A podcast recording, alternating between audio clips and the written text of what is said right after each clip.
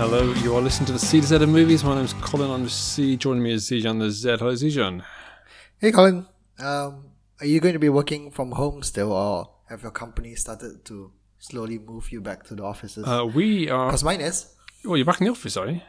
Well, slowly. Uh, we are going on a rotational system now. So this is one of those questions where you didn't really care what my answer was. You just wanted to tell me something. That is that. Is that what? of course, of Yes, course. that's what's going on. it was a hypothetical question. You could at least have waited for me to to, to a- answer it before leaping in with your with your side of things. Not hypothetical, rhetoric question. Yeah, Um, no, we're, we're not back in the office until uh, until next year, Wow. which um, is a little bit nuts. And they told us that in like May or something. Like, oh, yeah, we're not we're not back in the office for the next for the next seven months at least. And, well, really, you're not going to wait to see how things pan out? But uh, uh, but the good news is uh, the good news is I got a an office chair from from the office this week and uh, and a monitor because I was in quite debilitating debilitating back pain. So it's nice to have a Oh, proper oh. proper office chair. Uh, and and a nice shiny monitor as well, so it's all it's all going. I'm basically br- bring, bringing the office to me instead. So, what would be different next year than that it wouldn't be next month? Well, who knows? I mean, the, let's hope that like, the cases are down and the the uh, it's a lot safer out there. But the they haven't guaranteed we will be back next year. They just said they're definitely not going back this year. So. Uh, Wow. Uh, so who knows? Like, I, I, listeners may might know that I live by myself, so it's just been me, just been me in here most of the most of the time. Me, myself, and And Irene, Oh, is the, Irene. the classic, Jim Carrey Renee Zellweger film, which I've seen surprisingly often actually. Um, when when I was, uh, we'll, we'll get into the podcast at some point, but when I was uh, uh, maybe a teenager, I, I didn't really have many films. I had like a few videos and stuff. So the films I did have, I just watch over and over again. Uh, so me, myself, and Irene, I've probably watched a good five or six times. It's not very good. I've not seen it, but I've not heard great things Yeah, about you're not either, you're not really missing out. I'm not gonna rush for it. Um, watch it. No, today we are talking about Pixar films again. You were it's it's years years and years ago that we talked about Pixar films. It has been. I was just looking at it. It's I think uh, podcast number seventeen. Is it something Or- like that. And here we are in early. podcast 111, which I'm not really a cricket fan, but there's something about standing on one leg when it's 111. So uh, if you're a cricket fan, please stand on one leg for the whole of this podcast. uh, so here we are, nearly 100 podcasts later. We're going to the second uh, second raft of Pixar films, uh, starting with Ratatouille and going as far as Monsters University is the plan. We're also talking about the films of Chris Messina. Um, we've got a quiz on Pitch Perfect, and of course, much, much Much more. Uh, we start Wow. as we always do with some uh, with some movie news. Zijan, Hello. has the world of uh, of the world of movie news opened up? Not really for the past two weeks. But speaking of Pixar, there is a bit of Pixar news um, that may be of interest to a lot of people.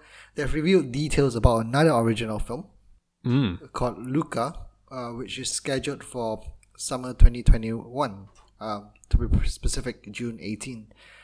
Um, and this is a film uh, that's set in the Italian Riviera. So um, this year, uh, Pixar has uh, Onward and Soul is coming out in November. Hopefully, who knows what's going to happen then? So this will be their next uh, next film. So three three um, original films in a row, which is um, It's very unusual for them, isn't it? It's, it's very unusual. it's um, is it just me, or are they kind of? So they were advertising Soul months before Onward came out, and, and now they're doing this months before before Soul comes out, whenever it gets shoved to. Yeah. Did they always used to do this?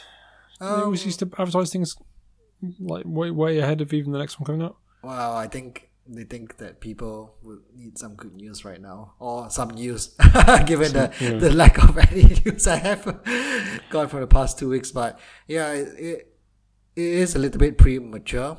Um, but yeah, it's something to look forward to in June uh, 2021 anyway. Um, just for those who wants to know a little bit of the story, um, it's about a young boy um, Called Luca. Called Luca who shares adventures with a newfound best friend Called Luca.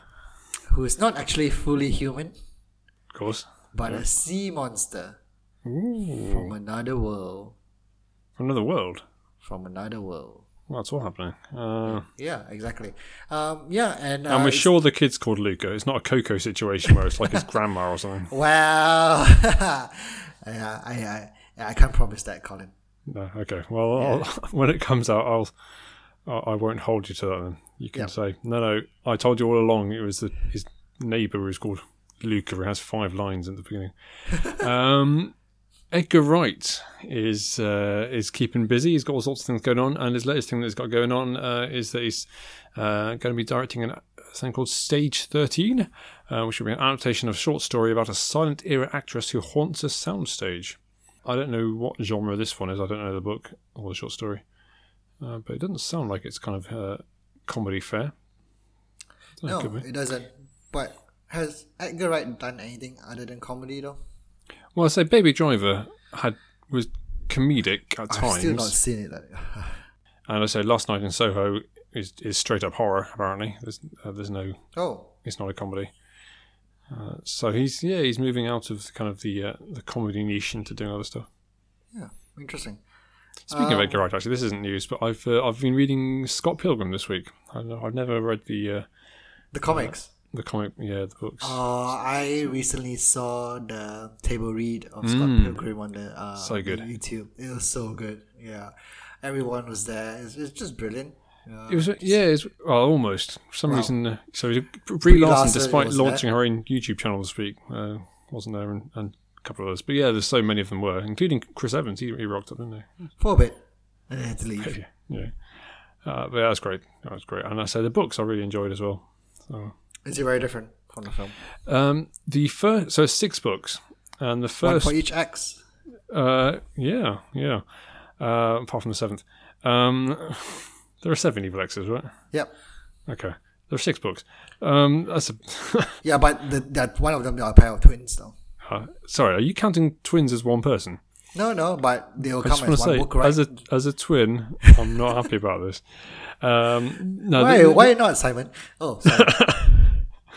uh, for the first um, the first book or two, uh, maybe even the first three, um, particularly the first two though, are, are very very close to the film, uh, and then it gets very different. But I think he was actually making the film whilst the books were being written, um, with a lot of lot of uh, contributions from Bryan O'Malley, who's the writer. But that, that's partly why they diverge and they get further and further apart. But yeah, for the first book in particular, a lot of it is just directly taken from the page. oh, cool. Love that film. Um, I'm I'm not too sure whether this was mentioned before, Colin, because sometimes I don't pay attention to what you say. course. But uh, Luca Guadagnino, the director of Call Me by Your Name, And Uh, has- star of the uh, Pixar film Luca. Yep. yeah, Yep. nope, not him. No, But no. So many Lucas this this week. Is that really just two? He's teaming up with uh, Seth Rogen on a movie on Scotty Bowers, Oh, no. who is uh, alleged pimp to the stars in Hollywood's golden age. My goodness. Aha, I know, right? Um, Ryan Murphy's uh, Netflix series Hollywood is uh, inspired by him as well. I, I've not heard much about him really. I didn't know there was such a guy, Scotty Bowers. But he was a bisexual pimp and hustler to the stars who came to Hollywood, uh, fresh off the boat after serving as a U.S. Marine in World War II. Um, he saw carnage in the war and said afterwards he just wanted to make people happy. So there you go. Can't see me watching that, but um, cool, cool, cool. Yep. Yeah. Well, uh, Luca. Luca, I'm going to like butcher his last name. Guadagnino is very different from Seth Rogen as well. Anyway, uh, two Yeah, very different senses. Yeah, Interesting So- pairing. Yeah, yeah. There's been a lot of music biopics of late, obviously with uh, with Rocketman and Judy and things like that. Um, I wasn't really expecting Vanilla Ice to be one of them, but Vanilla Ice is coming, uh, and Dave Franco is playing him. Uh, famous for hits like Ice Ice Baby, which is basically under pressure. which is under pressure, and nothing else that I'm aware of. But I'm sure uh, there's some some ice heads out there who will. Uh, Is that what they call themselves? I just I just made that up, but maybe they are. I don't know. Um, uh, I'm sure there's, he's got a keen legion minds. I don't know whether this is going to be uh, an Eddie the Eagle type film where they're just taking a uh, uh, a guy who effectively a joke and made it made a story. I, I don't I don't think people take Vanilla Ice seriously. Well, I would rather watch a Vanilla Ice biopic than a Boy George biopic. Yeah, no, fair enough. Uh, yeah, and that's not by much though, but probably will. Well, and Dave Franco, he, he's he's been very good and stuff, and also I'm sure he's done a lot of rubbish as well. But I, I like Dave Franco. Uh, we now have a director for the Grease prequel. The Grease prequel. The Grease prequel. I had no idea that was happening. Okay. That Yeah, I think I'm pretty sure you mentioned this before. Again, I don't always listen to you, so this is, uh, this is fun. It's called Summer Lovin'. Oh yeah, we did talk about this We have talked about this. Yes, because because that entire segment is already in the in the Grease film. I remember. Uh, exactly. uh, so the director is Brett Haley. Uh, not sure you've heard of him because I haven't since. Uh, Uh, nope, nope. His most recent film is All the Bright Places, starring Elle Fanning and Justice Smith. I don't know anything you just said. Uh, yep. you know Justice, Justice, Smith, Smith. I feel like I've heard of. You know Justice Smith. He was in Jurassic World 2 Yes, he was. and Was? Detective Pikachu. I mean, we we don't need a What? Grease prequel. We want to know what happened to Danny and Sandy Colin. I mean, the song didn't tell I know what much. happened. The song tells everything. he showed off, splashing, Splashing around. around. I remember.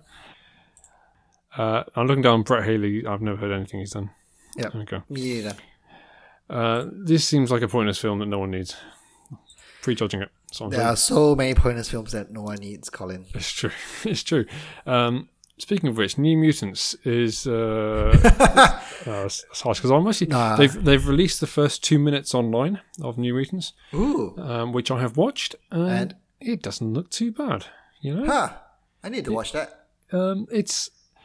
I, I, I say we always say this, but the, half the X Men films are brilliant, half of them are rubbish. Um, but they- they've they've trod a very similar path. A lot of them, apart from apart from Deadpool. Um, and but this looks like it's doing something different. It's a shame that there's uh, no way that there. Are, I mean, surely then we're not going to get a, a sequel or anything to this. We're not going to get a continuation of this, so it's, it's a one and done. But uh, yeah, from from the first two minutes, it's good. The, the cast are all doing the like, the rounds of the internet, doing interviews and stuff. Um, they still theoretically are getting released on the August twenty eighth, I think it was. So. What happens in it? Uh, so there's there's a dad and a daughter, I think it is, and they get they uh, get scared and have to run out into the woods, and as uh, various things explode, and then she gets scared a bit more, and uh, dead body comes past. I think. So it's it's all a bit unclear what's going on. But uh, Okay. I mean, when I say, it, when I say it Well, it's not looks bad. good, I had a very low bar, but um, it, it, it makes you want to know what's happened. It makes you want to see what's going to happen next. So that's what, what more can you ask for for the first two minutes of a film? um, Courteney Cox. Was that the answer to my question? No. Okay, But next video news, Courteney Cox Courteney Cox. is returning to Scream 5. Five. Yeah. You see, you notice I had to pad this out a little bit because I had no other news it. Five. Yes, of course they did that um, Scream Four that no one cared Watch. about, didn't they? Yeah. Clearly, she's still alive. She wasn't even the main character in the first Scream. Uh, no, it's, uh, so David Arquette, her ex-husband, is also coming back, I believe. Yeah. But what word on Neve Campbell? No idea. So my my my history with Scream is I watched the first ten minutes of the second one, and uh, that's it. so uh, I'm not a big Scream fan. But you're a big Friends fan. Uh, You should be supporting yeah, like, all big, that. big Neve Campbell fan, but I'm still not going to be watching that. Ah. Uh, okay, what else we got here? Disney Plus. Uh, I'm still waiting for my checks from Disney Plus to, to come through. Um, I don't know why you bother with that as well, Colin. I well, we, we, might find out a bit later. But uh, I um, Black Beauty, the latest adaptation of Black Beauty, is coming to Disney Plus, which again I don't think it was intended to uh, until COVID, because it's already all in the can and it's ready to go. Uh, but it's coming to Disney Plus. It's Kate Winslet who's I think narrating Place the horse? Okay. or voicing the horse, maybe. Um, Does the horse speak? well, I think um, I think it's uh, probably a voiceover as opposed to a talking horse. Okay. So I, I read Black Beauty. Uh, I can't remember. Fact, yeah, earlier this year, I think it was, uh, for the first time, and I had not realised it was all in the first-person voice of the horse. Um, and I think the adaptation looks like it's taken quite some liberties because it's all about this girl's relationship with the horse, and there is no such character in the book. It's just the horse goes around different places.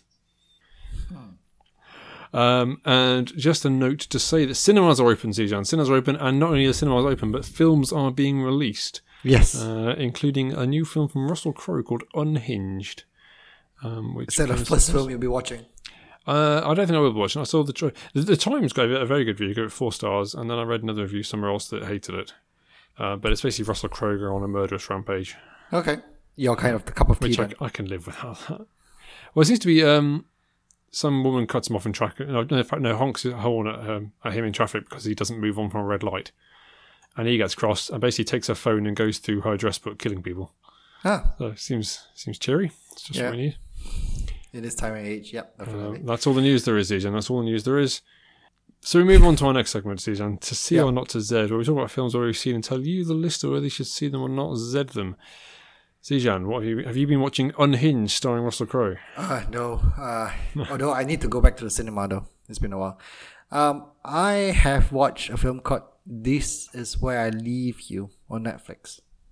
Uh, yeah, that's on my Netflix list, but I've not got around to it yet. Yeah, have you heard of it? Uh, yes, yes, good cast. I haven't uh, heard of it. Uh, so 2014 film starring Jason Bateman, Tina Fey, Adam Driver, Jane Fonda, Rose Byrne. So as you said, very good cast. It's about four grown-up siblings who head back home to attend their father's funeral, um, and they had to sit Shiva for seven days, which is basically a mourning period in Judaism. And uh, drama ensues um, as a family. So um, so I, I obviously watched this film because uh, it was recommended to me by uh, Netflix. Probably because I've been watching a lot of uh, Tina Fey films recently. so this came up uh, right up. Um, and as you say, it's a very very good cast. Uh, but unfortunately, I don't think the cast uh, could make this film a good film. Oh, okay. Yeah, it's just um, like this kind of film. It has it's quite dramatic, uh, as you can imagine. So in this case, um, I'm not going to spoil a lot, but Jason Bateman found his wife has cheated on him with his boss.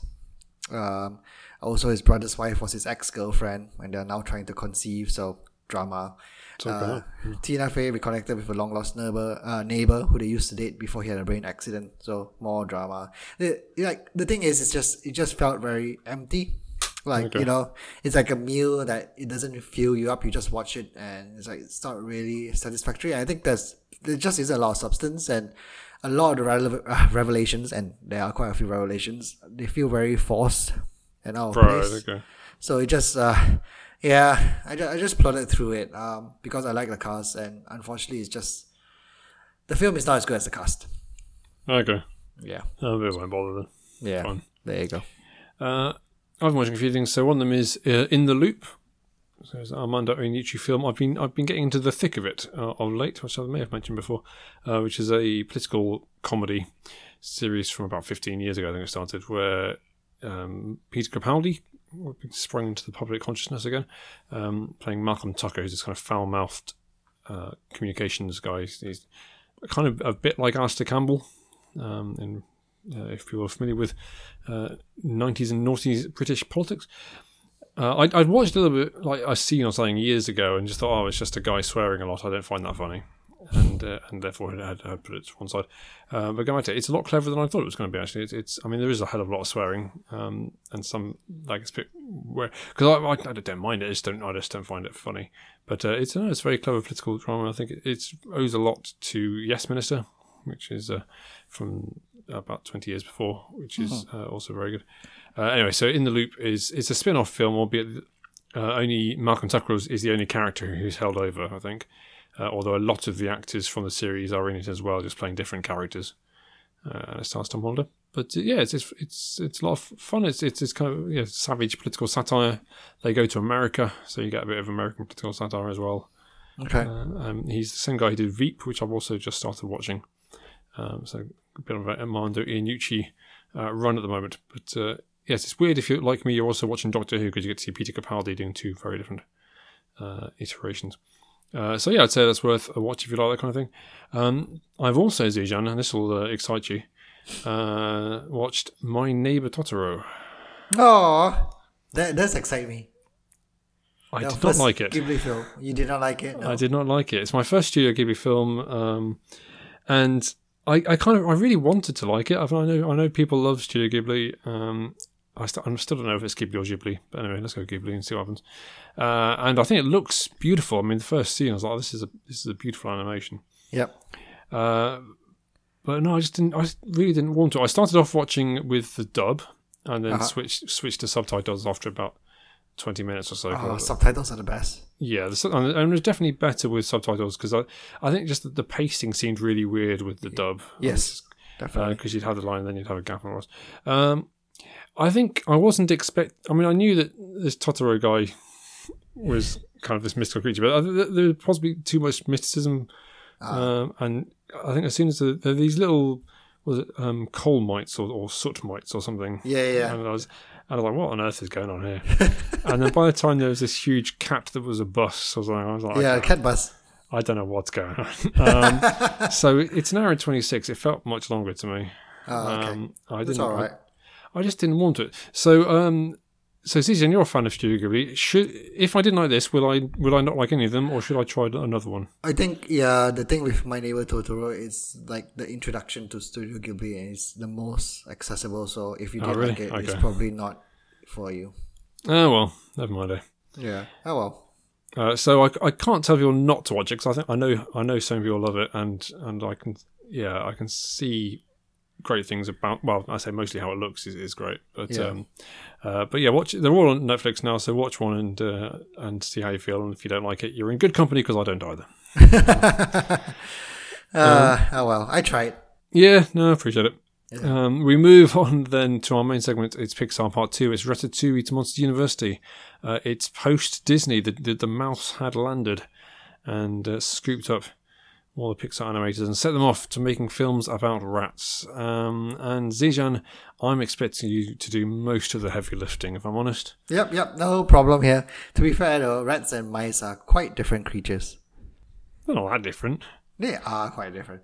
But What- anyway, what- if you had to pick a creature that was most similar to a rat but would wasn't you a keep rat, a rat as a pet or a mouse as a pet?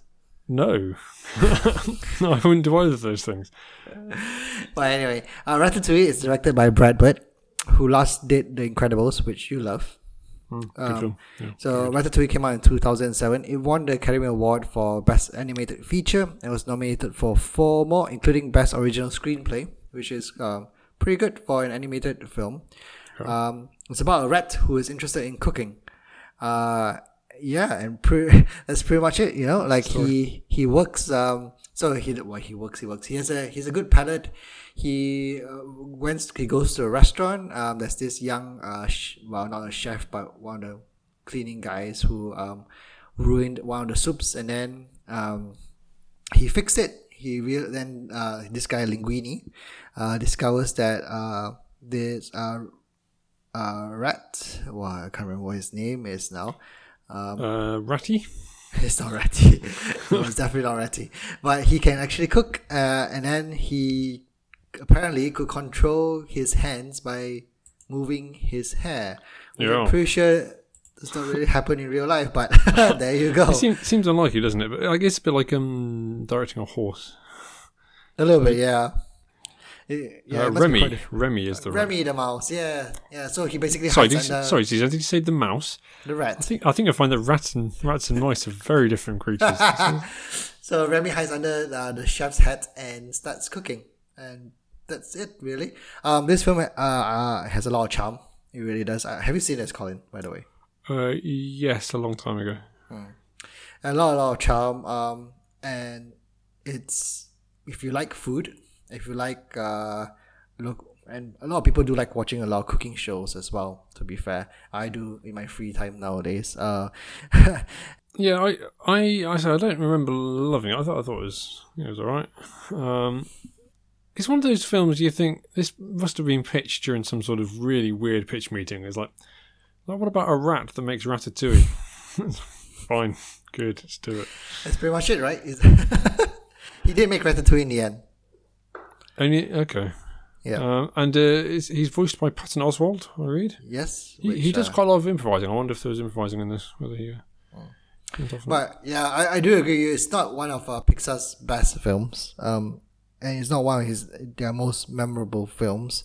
But it's not a bad film by no, any no, means. it's fine. It's fine. Um, when was um when was Flushed Away? This feels like it was a. around the same time. It's just like everyone's making rat films. You mean two? I mean, yeah, it's just two. I mean, it was, You can't count Stuart Little because it's a mouse. you know, they're, they're very similar. Are there any other rat films out there? I guess there any Wind in the Willows adaptation. Yeah, probably not out there. But yeah, Flush Away definitely wasn't as popular as this. Um, if it came out at the same time, Was that DreamWorks? It was thought it DreamWorks, and it was Hugh Jackman who plays the Oh, was it? All right. The, the main the protagonist uh, voice. So We should do a DreamWorks episode one of these days, and it'll just be a list of films that were quite similar to, but not as good as the Pixar films, Yeah, that, that tends to be the, the DreamWorks uh, motto. or just Shrek sequels. Um, so moving on from Ratatouille in 2008, so a lot of these films come out one after the other. It's WALL-E, which is a very very good film. At least the first half of it is extremely good. Um, so WALL-E is noted for there not being any voices in the first half of the film because it depicts uh, a robot uh, called WALL-E, uh, which is short for Waste Allocation Load Lifter Earth class. I'm not too sure how long it took to come up with that name. Yeah, that's, I was, I was going to ask you. I was going to try and test you there, but you, you're way ahead of me. Good work. Yeah. And Who's the- E, Eva, Eve. uh, Eve. It's definitely Eve. Eve, which stands for anything? I don't know. Yeah, it does stand for something, but I didn't put it down in my spreadsheet. But Oh, disappointing. Disappointing. so um, this is set in the future where Earth is definitely very polluted. Um, and there are no humans left on Earth. They've pretty much migrated or left uh, in spaceships. Apparently, it's, it's set in 2021. Where- yeah, one can only hope. Um, basically, the whole Earth is polluted and it's covered in garbage. And uh, WALL-E is the last remaining robot left to compact all the garbage. And yeah, that's Yeah. I, I love the first half. Yeah, um, everyone think- loves the fir- first half of WALL-E. Yeah, I, I, I'd say this is up there with the best that Pixar's ever done. Uh, the second half, less so. I think when, when, it suffers when they bring the humans on it. I know yeah, they got these kind of all the humans have become absurdly obese, haven't they? And they can barely move. And um, but it's just not as interesting as as and or as touching as the kind of the the WALL-E Eve dynamic. No. I would have happily watched a whole film of that. De- definitely not. I, I didn't like that they had to put an, a proper antagonist in the film as well. I'd, I'd, I'd forgotten that to be honest. Yeah, that's the thing. He wasn't. Uh, she wasn't that memorable. She was the the the, the robot controlling the ship. Um, so basically, halfway through the film, um, uh, Eve was supposed to go on Earth to find living life, right? Plant life. So he, she found a plant. Oh yes, yes, and yes. she brought it up to the spaceship. Uh, but um, and because for once they found um, plant life, then the spaceship is supposed to head back to Earth, so to be recolonized because now Right, apparently okay. the, the Earth is now habitable again. But the main robot who's in the ship who controls the navigation and all that has another counter protocol who is supposed which overrides that saying that ultimately we're not supposed to recolonize it.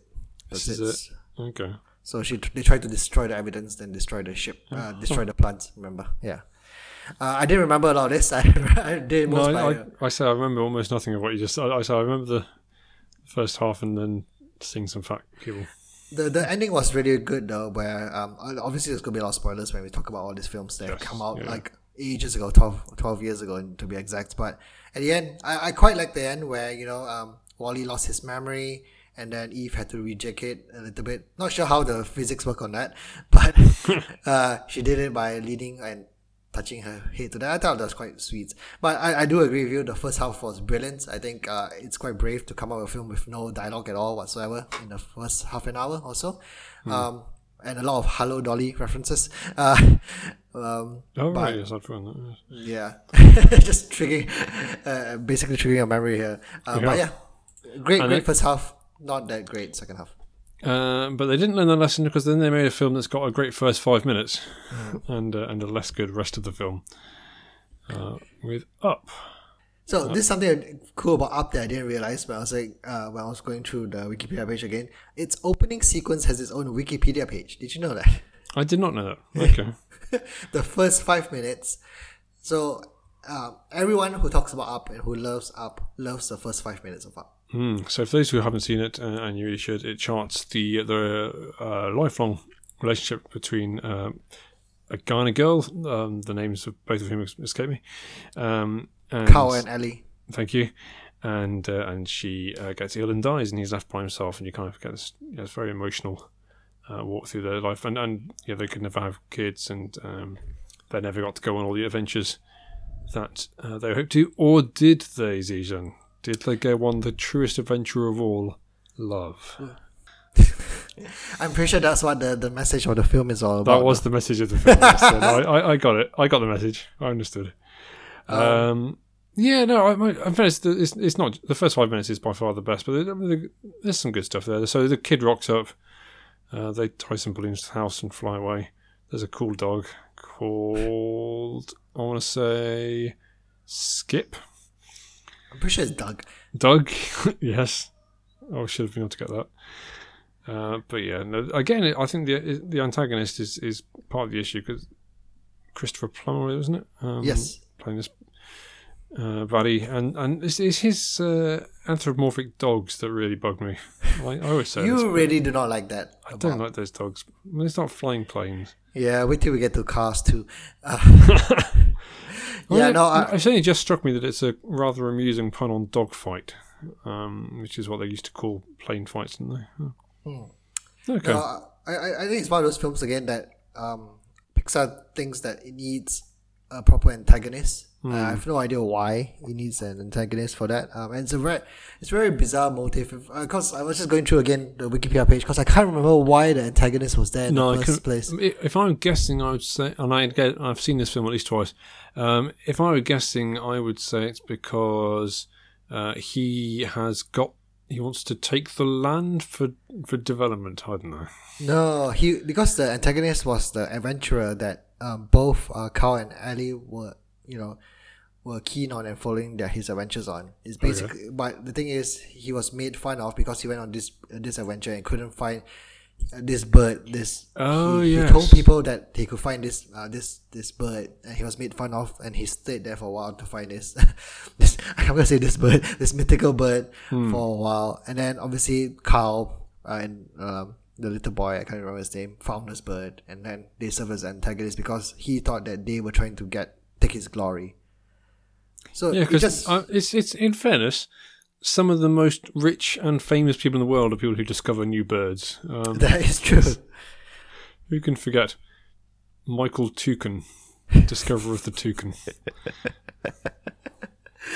Uh, yeah, so it just came right out of left field. So it's, I, I, I didn't like the film because of that. I think the first five minutes is brilliant. The score is brilliant as well. Oh yeah, yeah, um, especially the first five minutes. the score for the first one, it won um, original score in the Academy Awards, and it also this was one of the first, uh, one of the few animated films that was um, nominated for Best Picture, not Best this- Animated Picture. Yeah, this is when they they uh, well they'd expanded the list, hadn't they? So there's a few more films on this. Because Up in the Air was also nominated. I just remember being very confused that year. I remember going to a quiz with you, Colin, in back in Bristol. All right, And okay. the last and the last round, well, we won the round in general, but to win, um, to to win the prize money, you would uh, one of us was supposed to go up to answer a question about films. Yep, yep. And the film question that came out was which three animated films were nominated for Best Picture? And I got them all wrong. Yeah, you got it wrong. Yeah, no, I, I was feeling pretty good when I, when I because I think I went up and then it's like it's a films question. I was like, oh, okay, I'm pretty, pretty good. And then it's like it's about animated films. Oh, great. Oh, this, is, this is not gone well for me. Uh, no, I can't remember what I said. I think I said one of the Toy Stories was the wrong one. And uh, Uh, you I said The Beauty Lion and the King. Beast. Oh, the You Lion said, King. you said The Lion King, and you said uh, Snow White and the Seven Dwarfs, Snow White, and you was it? said Cinderella. Did I? Well, you've got a good memory. Wow, Of course, I did. not bad. Not You- bad. you not bad shots. I think not bad shots. It I mean, cost they're all like wrong. how much money? Forty quid, maybe. I'm not too sure. Who knows? It's almost as much money as I lost on the FA Cup final uh, today's season. Yeah. So up is one of those. Uh, one one of the three answers there, really. I still couldn't tell you. Um, Toy Story three, I know is one, but uh, And then Beauty and the Beast. That's the first one. maybe all right. Yep. Speaking of Uh, Toy Story three, Yeah, let's speak about it. This is uh, what, year was this season? 2010. 2010. Uh, the boys are back. Woody, Buzz, Slinky. Slinky. Is he called Slinky? Yeah, Slinky Dog. Uh, let's see if I can do this. Uh, Rex, Rex. uh, Ham, Yep, that's correct. uh, Bo Peep. No, Bo Peep disappeared in Toy Story 3. That's why she made an appearance back again in Toy Story 4. Ah, okay, okay. Uh, the little weird alien things, they're probably back. Mr. Potato Head, Mrs. Potato Head. Yep, they're definitely back. Uh, and th- they're joined by Lotso Hugging Bear um, and Ken and others. and others. Yeah, Nailed it. Absolutely nailed it. That's pretty much it. Uh, Toy Story 3, directed by Lee Unkrich, who didn't do any of the directing for the previous two films. As I, uh, as we were discussing, this uh, was nominated for Best Picture as well. Probably more well deserved than Up, I have to say, to be honest, um, in terms of the film quality. Um, in this case, around uh, Andy has grown up. Uh, he's going to college, and the toys are now in a box. Um, and they basically got lost and put into a nursery. They always get lost for some reason. Toys. Uh, yeah, no, I guess that's the narrative. Yeah. Yeah, they got got put into a nursery, and then they thought that Andy has grown up and forgotten all about them. Um, in the nursery, it's run by Lotso Huggy Huxbear, uh, other name called Lotso, who runs it like a prison. Um, Yeah, it's, it's basically a prison escape film, isn't it? Toy Story It is. 3. Almost to it. And yeah, for me, uh, as you well know, this is the best Toy Story film. This for you, Colin. This is your third favorite Toy Story film, after Yes, Toy right. Story Four and Toy Story One. Yep. yep. Yep. Um, yeah. I so uh, I do remember the anta- antagonist in this one being Lotso. It turns out Lotso Hugging is not the nice uh, bear everyone thought he was, uh, and he ends up being tied to the front of a of a rubbish truck. Oh yeah, he did. Um, which always struck me as a bad moral for kids watching this film. If like, if you're the bad guy, you deserve terrible things happen. I I I, I prefer a kids film where the bad guy sees the error of his ways and gets uh, redemption and all this.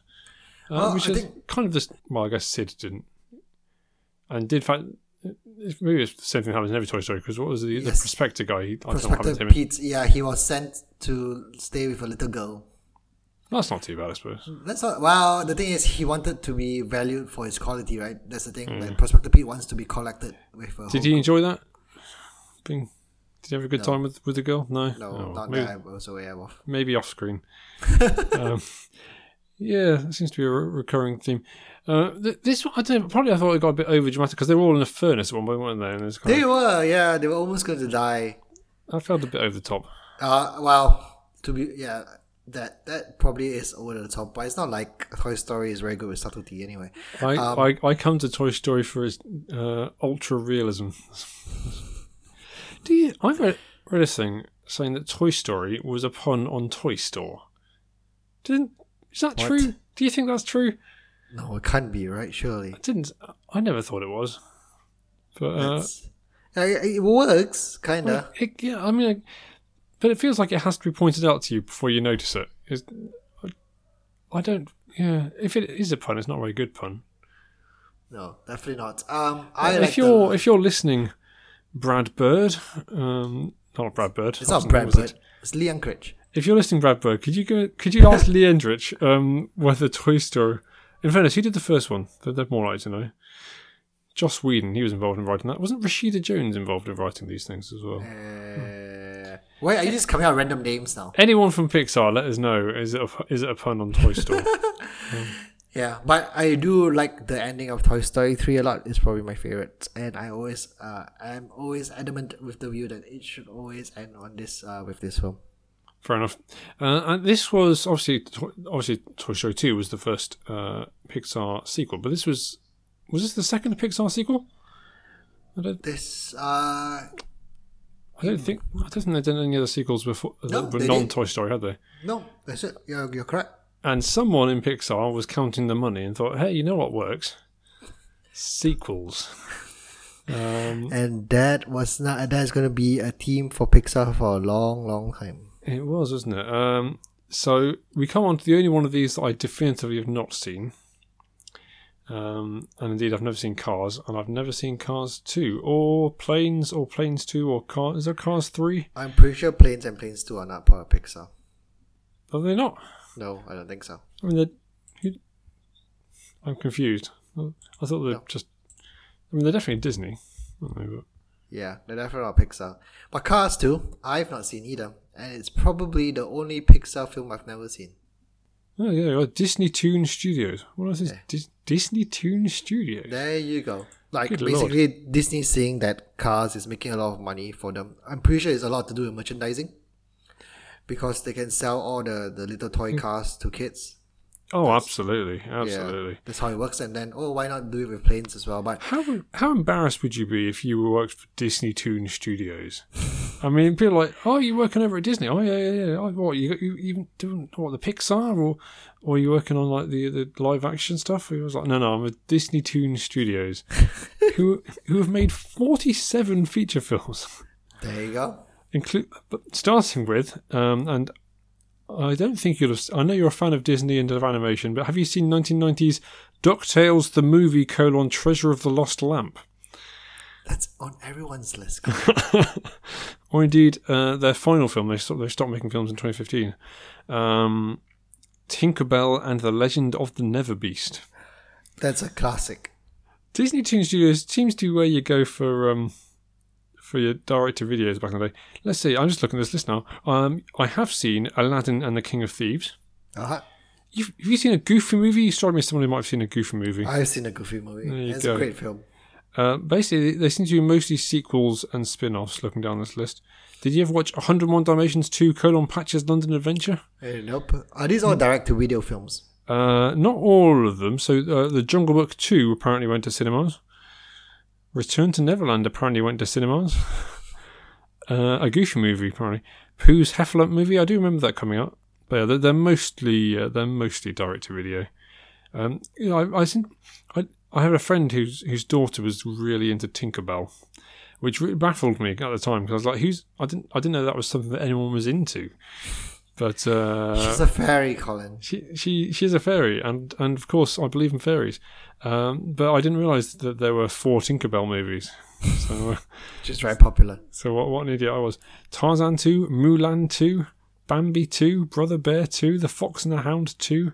What a golden era of films this was. And that's why we never discuss it. End of story. It doesn't exist. No one knows this. Kronk's New Groove, which you uh, which you haven't watched. No. No. Um, one of these days, Zijan, we should do a, uh, No, we don't. a, Dis- a Disney Toon Studios episode. back to Cars 2. All right, I'm enjoying this. Okay, fine. This marks the first Pixar film not nominated for an Oscar. really? Also, the first Pixar film not nominated for Best Animated Feature since 2001. What a kick in the teeth. So there you go about how how poorly received this film was Cars 2. Um, they do have a huge uh, voice cast. Um, in this film, um, apparently, race car Lightning McQueen and tow truck Mater head to Japan and Europe to compete in the World Grand Prix. Um, yeah, I've not seen it, so I can't really comment much about it. But uh, the lack of awards speaks for itself, really. Yeah, it's not um, it's not got great reviews, and and it, I say it uh, as you say, it's mostly um, mostly for selling selling stuff to kids. Kids like cars. That's uh, I don't know much about kids, but I know they like cars. Kids like cars with eyes on them. Uh, yes. No, I, I I've never seen I say the the original cars either, so I have no um, no nothing to comment on other than I've seen that amusing scene where they're a drive-in watching versions of all the other Pixar films or a number of other Pixar films, but uh, with everyone played by cars. That's pretty good. So check that one out on your um On, on a flight, maybe. On your Uh, moving, moving on. on your Disney have- Plus. I wonder if Disney Plus has all the Disney Toon Studios films. Maybe I'll be able to watch Lilo and Stitch too. Stitch has a glitch. You know, right? This will come out as a pointless uh, question eventually. Yes, yeah. I'll finally get onto Pointless. I can wow them with my Disney Toon Studio. You should uh, take me on to pointless, Colin. I'm pretty sure. I've already applied twice with Dave and with Simon. and I didn't even get to audition either time, so um, I think you know where the issue is, right? we're too good. I'm not there. That's it. Yeah, let's do it. Let's let's let's try again. Um, so in 2012, uh, An extremely goofy movie. That's even goofier than a goofy movie. I'll stop now. Carry on. 2012. 2012, we have Brave, which I think is the only Pixar film which has a Disney princess in it. Let me wow you, Zijan, um, with the fact that this is the research I did this week. I watched Brave this week. Aha. Uh, I'd never seen it. I have Disney Plus. I thought, well, I should I should put some effort in. I'm not watching Cars 2, so Yep. uh, let's do it. It, Uh, Disney Princess, yes. There was some controversy, wasn't there, when because Merida, they they made her all um, Scottish. No, when they were when they when so this is again this is as baffling to me as the Tinkerbell series. But um, I, I had assumed that a Disney princess was was a princess that was in a Disney movie and that was it. But apparently there's a whole thing about being inducted into the Disney princesses and blah blah. blah. Yeah, well, it doesn't really count. A lot of princesses are not technically princesses either. Oh really? Yeah, um, I'll name a few. For it. Is a Disney princess who is definitely not a princess. Was she not a Uh, princess? Fine, okay. Nope, she's just the daughter of a commoner who uh, had to represent I her kind father. of, I kind of assumed she was daughter of a king, right? No. Good to know. Um, I'm pretty sure Pocahontas is not a Disney princess, although she's a uh, daughter of a chieftain. Okay, yeah, yeah. Uh, Belle is definitely not a princess. Anyway, uh, baffling, but uh, anyway, there was some controversy because they made her eyes bigger and waist thinner, and all basically made her look more like a, a stereotypical uh, princess. Uh, and indeed, such outrage that they reversed the decision um, when they inducted her into whatever this thing was. Yeah. Um, this. Uh, sorry, I interrupted you when you were going to tell, outline the stories, Eugene. I'm sure. Oh, well, so it's about Merida, who is the daughter of a, is it a clan? You call it A clan chief, I guess, A probably. clan chief, yeah, basically. Um, her mom got turned into a bear. Yeah. So That's the story, Here you go. So I, I, would seen the trailer uh, before, so I, I thought I knew the story of Brave. It was a girl who um, she was being promised in marriage to the person, the best archer, and uh, she made a stand for feminism by by competing alongside these men. That's Um, not the story of Brave. It's not the story of Brave at all. That's the story in the trailers. Uh, the trailers uh, do not say anything about the fact that she turns her mum into a bear, and that's the entire plot. I think that's uh, how trailers should be, though, not reveal the plot of the film. Yeah, it, it, it struck me that they were a little uh, scared that that might put people off, maybe. Or the the trailer does include so her her three young brothers um, who are triplets, I think, Turn all get cubs. turned into bear cubs, and the bear cubs do appear in the trailer. So I think if you really cared, you could have worked out that the, the triplets you see are probably the probably turned into bears. I really liked this. I thought this was a really good film, actually. Oh, really? Yeah. nice. I'm quite Um, glad you did. Yeah, no, I had a great time. Uh, I think the voice cast was very good. I like the fact they used mostly Scottish actors for the Scots for the Scottish uh, characters. Um, I discovered, as you almost certainly know, but I didn't, that um, Reese Witherspoon was lined up to play uh, uh, Merida. I didn't um, know that. No, she apparently was, and it was only fairly late on she dropped out, and they said it was to do with um, other commitments. But she later revealed it's because she couldn't do, she couldn't master a Scottish accent despite all her, her efforts. So it's um, I can't remember the name of the actress now, Cara McDonald, Kelly McDonald, um, who was also I think in Train Spotting and various and is, is always very good. I think Emma Thompson is the only uh, one of the main ones who's, who's not Scottish, but she she has a very good Scottish accent. And Billy Connolly. This actually well, as, as I watched it this week after having watched um, uh, My Neighbor Totoro, Oh. and it struck me there's there's quite a lot of similarities in the in the concept where it's basically um, it's all about the daughter uh, and kind of engaging in, in kind of various mystical things. Has a a large creature companion is worried about her, her mother. There's all these kind of similarities, but um, weirdly, all the, the mystical stuff in this one, all the kind of the wizardry and witchcraft and all this, didn't put me off at all. So I don't I don't know why it, I was so against it in in my neighbor Totoro. Maybe because there's the So bear actually does something in this one as opposed to just standing at a bus stop once. Um, It's a car. It's a cat bus, Colin. it is a cab bus, What else gets, does it need to do? It's a cat bus. it gets on a bus and someone bounces on it. It didn't anyway. Uh, this is this was fun. I don't I don't think it's up there with the best the Pixar's ever done, but I thought it was a good fun time, and I definitely recommend it to anyone who. yeah, and this is the only Disney princess film by Pixar, I think. So Interesting, and uh, and they're only yes, I did read it was their their only fairy tale, so I guess that makes sense. Yeah, and the last film we're going to discuss today is Monsters University.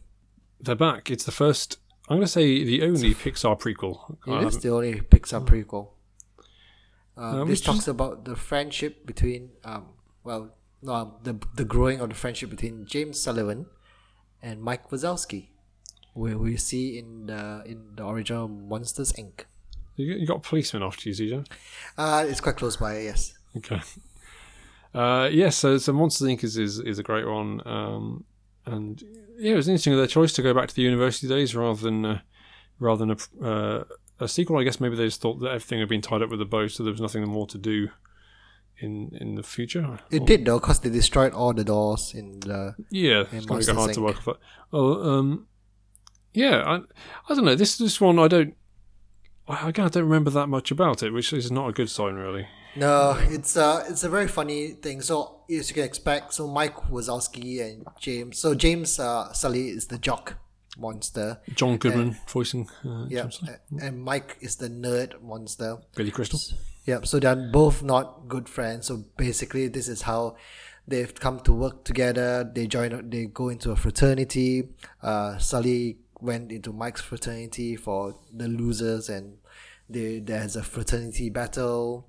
Um, it's not memorable by No. any means necessary. Like the first film was really really good. Um, it was very touching as well. This film doesn't have that, and you know, it's like like Toy Story three took on the tropes of a prison break film. This is obviously taking on the tropes of a of a standard collegiate. yeah uh, uh, film and uh, with all its rites of passage and Yes. uh, friendships breaking up and all this stuff.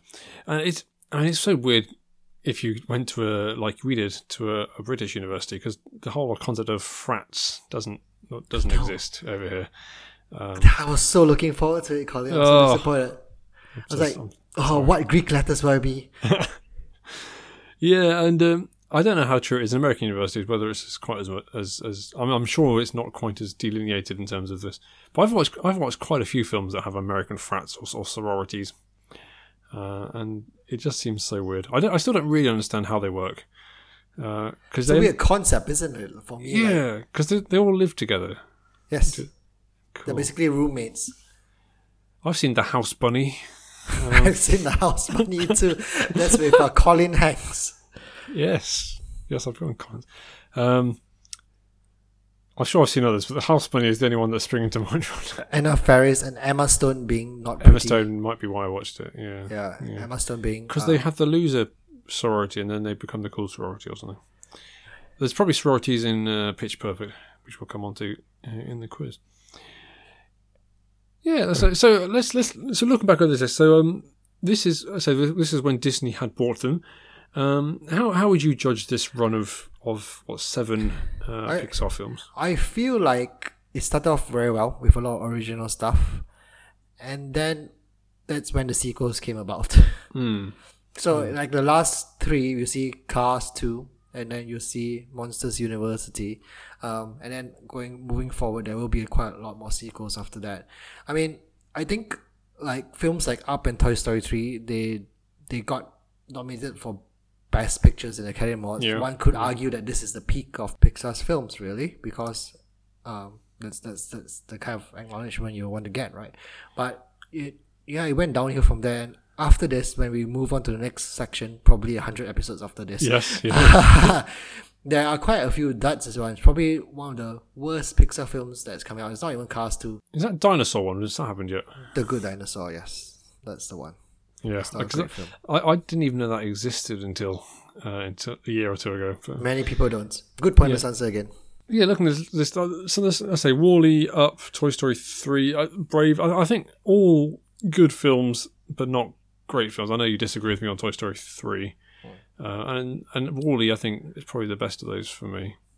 Um, but yes, at the moment, I think at this time, a new Pixar film was still fairly exciting.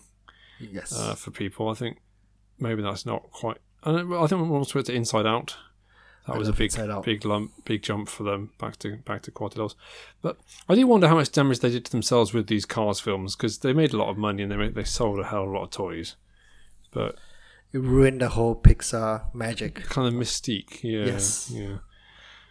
Well, join us in uh, yes, say 100 episodes time for the next uh, If you're still five with us. Pixar films, um, and we will move on to Actor Factor, which is the segment where we talk about the films of particular actor, uh, and in this case, it's Chris Messina, who is uh, not as A-list as some of the ones we do, but uh, does a lot of different films. Uh, tell you a funny fact, Zijan. Yep. Uh, my brother Simon, you know, uh, texted me this week, Ah, um, having not yet listened to our last episode of course. A bit behind the times, but there you go. Uh, saying, you know who should do Actor Factor? Chris Messina. So uh, there you go. Um, I said, well, we are. Nice. So he was pleased. Oh, this is how twins think, right? This is how twins think it is. Um, I have seen 11 and a half uh, It's Chris quite impressive. I've seen three, so Three. you can start. I did wonder whether you would have seen many of these. Um, let, uh, let me see if I can guess the three you've seen. I, oh, well, you've seen Birds of Prey because did an episode on it. Yep. Uh, you must have seen You've Got Mail. I've not seen you. You've not seen Mail? Uh, Argo? You must have seen Argo. I've not seen Argo. Actually, no, we've had this conversation before, we? Yes. I told you to watch Argo. It's basically part of my Castaway list. Yes. Watch Castaway. Uh, fine. I, I, I, uh, I got one out of three on those guesses. That's not very good, is it? Um, so You've Got Mail is, his, is the first film of his I've seen. He's got a very, very small part. He's in one scene um, where someone asks for a book and he doesn't know where it is. uh, he, uh, sorry, it's rather the film You've Got Mail. I really enjoyed actually. It's uh, reuniting Meg Ryan and Tom Hanks, uh, famously together versus in Steam Seattle. Seattle. Also together in uh, Joe vs. the Volcano. Uh, also together in Joe vs. the This is the Volcano. volcano. Um, and in a film called Ithaca many, many years later that Meg Ryan directed and no one saw. Um, I think it's called Ithaca, something like that. Uh, I think it's charming. I think I watched it again a few years ago, and it's it's a lot less subtle than I thought. There's a lot of kind of big musical cues over the top. I had forgotten that, so I can see why it's not adored. But uh, I think it's it's a, it's a great uh, great fun rom com. Uh, based on a play, it was based on. It was also adapted into a film called The Shop Around the Corner, uh, starring James Stewart. Uh, they're a great couple. They're great. They got a lot of chemistry. Meg Ryan and Tom Hanks. It's a good thing we judge the the actor factor by the films they're in rather than the performances. Fun performances. He's very good at the guy who doesn't know where a book is. He, he absolutely nails it. Uh, it is good because the next few I don't remember him being in. Um, Made of Honor. The- What you seen Made of Honor? With Patrick Dempsey and no, wait a minute. I've not seen this film. I was thinking of Maid in Manhattan. I'll Yeah. Um, I've seen ten and a half. Uh, Vicky Cristina Barcelona. Penelope Cruz getting an Oscar for this. Yeah, Woody Allen film. Scarlett Johansson's in it. Uh, Javier Bardem. Uh, like all Woody Allen films I've seen, I did not like it. I don't know why I've watched so many Woody Allen films. Uh, Maybe one keep- day you'll like one of his films. That's I, one of these days, I think I'll enjoy his stuff. I, I, I keep trying new ones, uh, and indeed, I've I've recently got Hannah and her sisters on DVD as, as another attempt. Um, but I think I just find his dialogue so terrible, um, all the time, and the, and all these characters are, are very uh, unsympathetic. And I don't remember Chris Messina being in it. He, I'm, if I'm going to have to guess, I'd say he probably played Scarlett Johansson's ex-boyfriend or something. That feels like the kind of thing he would do. Uh, one I watched recently uh, is Julie and Julia. I've seen that. Ah, that's one of the ones, is it? They actually, so he plays the husband, or is it boyfriend? Husband, Husband, of yeah. Amy Adams' character, who is uh, named Julie. Um, this is based on a blog that she wrote on a real life person who, uh, in a year, tries to replicate all of Julia Child's recipes.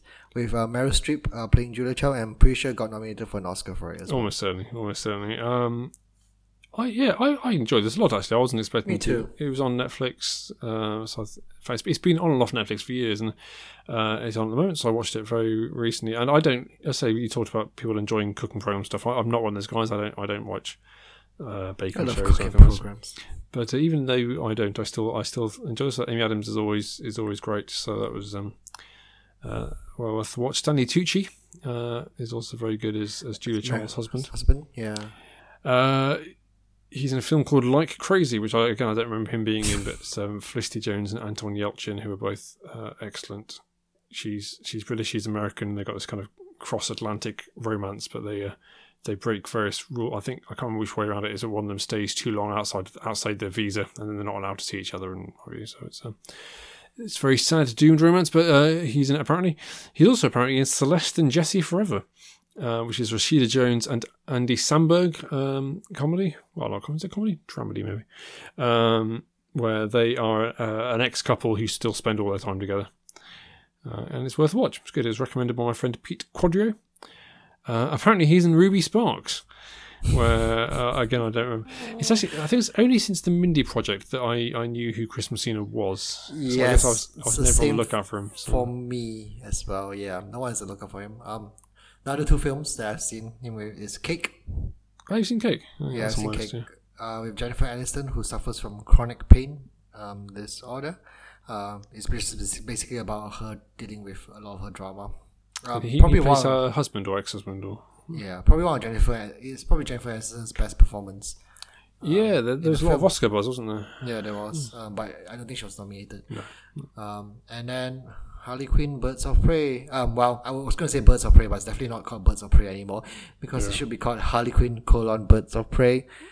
Yep, yep. He is bad I, in that film. I mean, I, Everything is bad in that film. I mean, everything is bad in that film, but he. If I had to, to rank the worst things, he'd be up there. And it's not. I mean, he's really going for it, and he's he's doing something a bit different, um, but it doesn't work.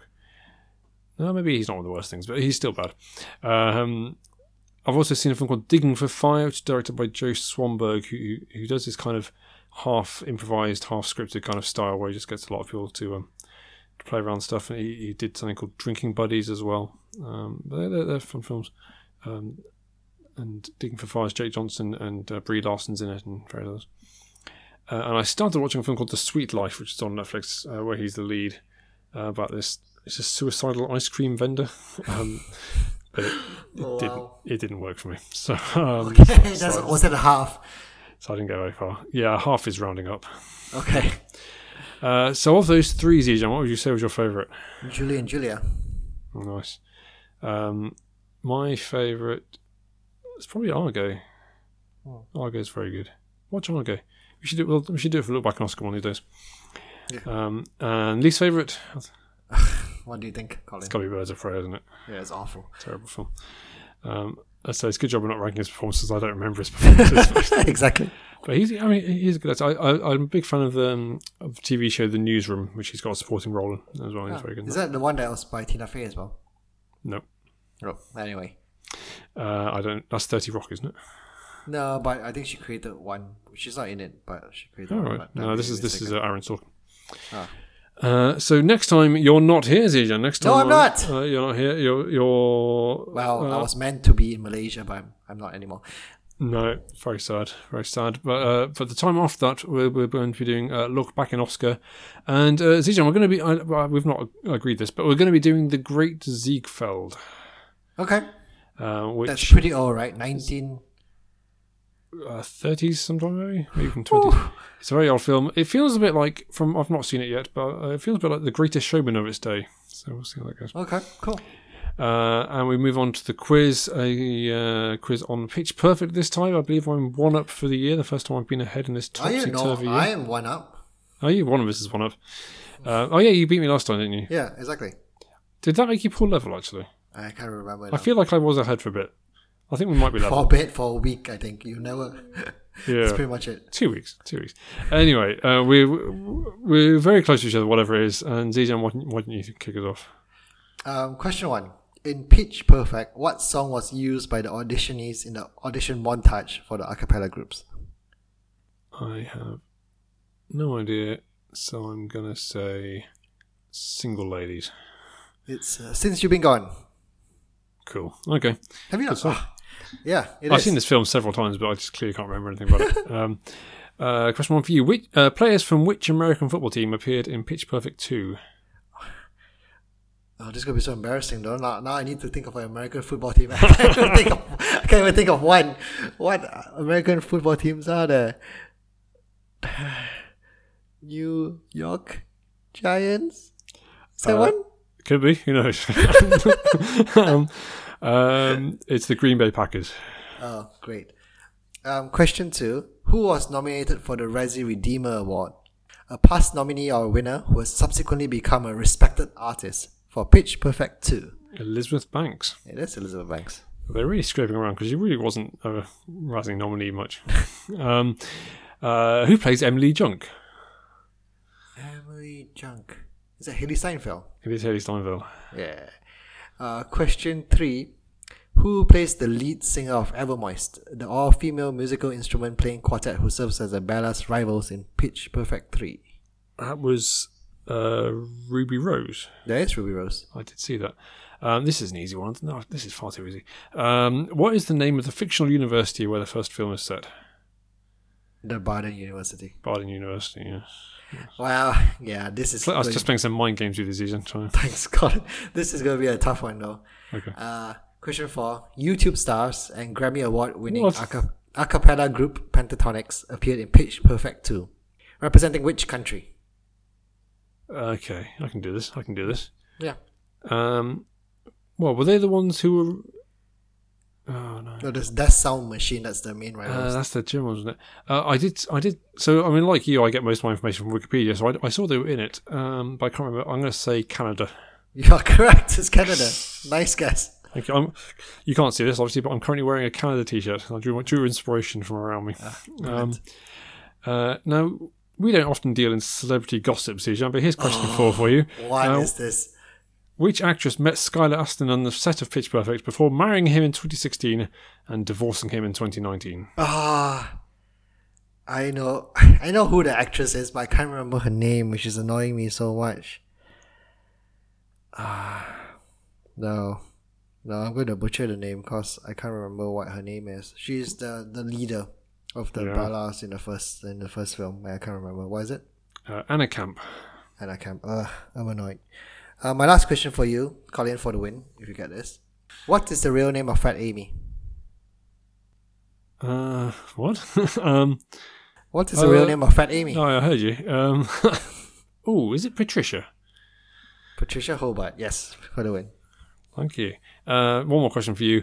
Uh, who won an MTV Movie Award for Best Breakthrough Performance for the first film? Uh, why am I forgetting it? But it's her. Her. Yes, Rebel Wilson. Rebel Wilson. Very good. Next time, uh, well, next time again, you're not here, but the time after that, we are quizzing. Uh, we're going to quiz on the films of Alan Parker. Um, who's a name you might not know, but he died this week, uh, and he's director of, of a number of films, including Bugsy Malone, uh, Midnight Express, Evita, uh, a few things. So I thought, why not do a quiz on those films? Cool. And what's happening next week when I'm not here, Colin? Uh, next week, we've got my good friend Rob Rowe, Robert Rowe, uh, on the podcast, uh, and we will be talking about twist endings. Um, so it's going to be spoiler heavy. Uh, Rob, I'm pleased to say, is doing some research. He's listening. To, he's listening to some films. He's watching some films, uh, watching some twists, and uh, we'll be talking through them. See you then. Bye.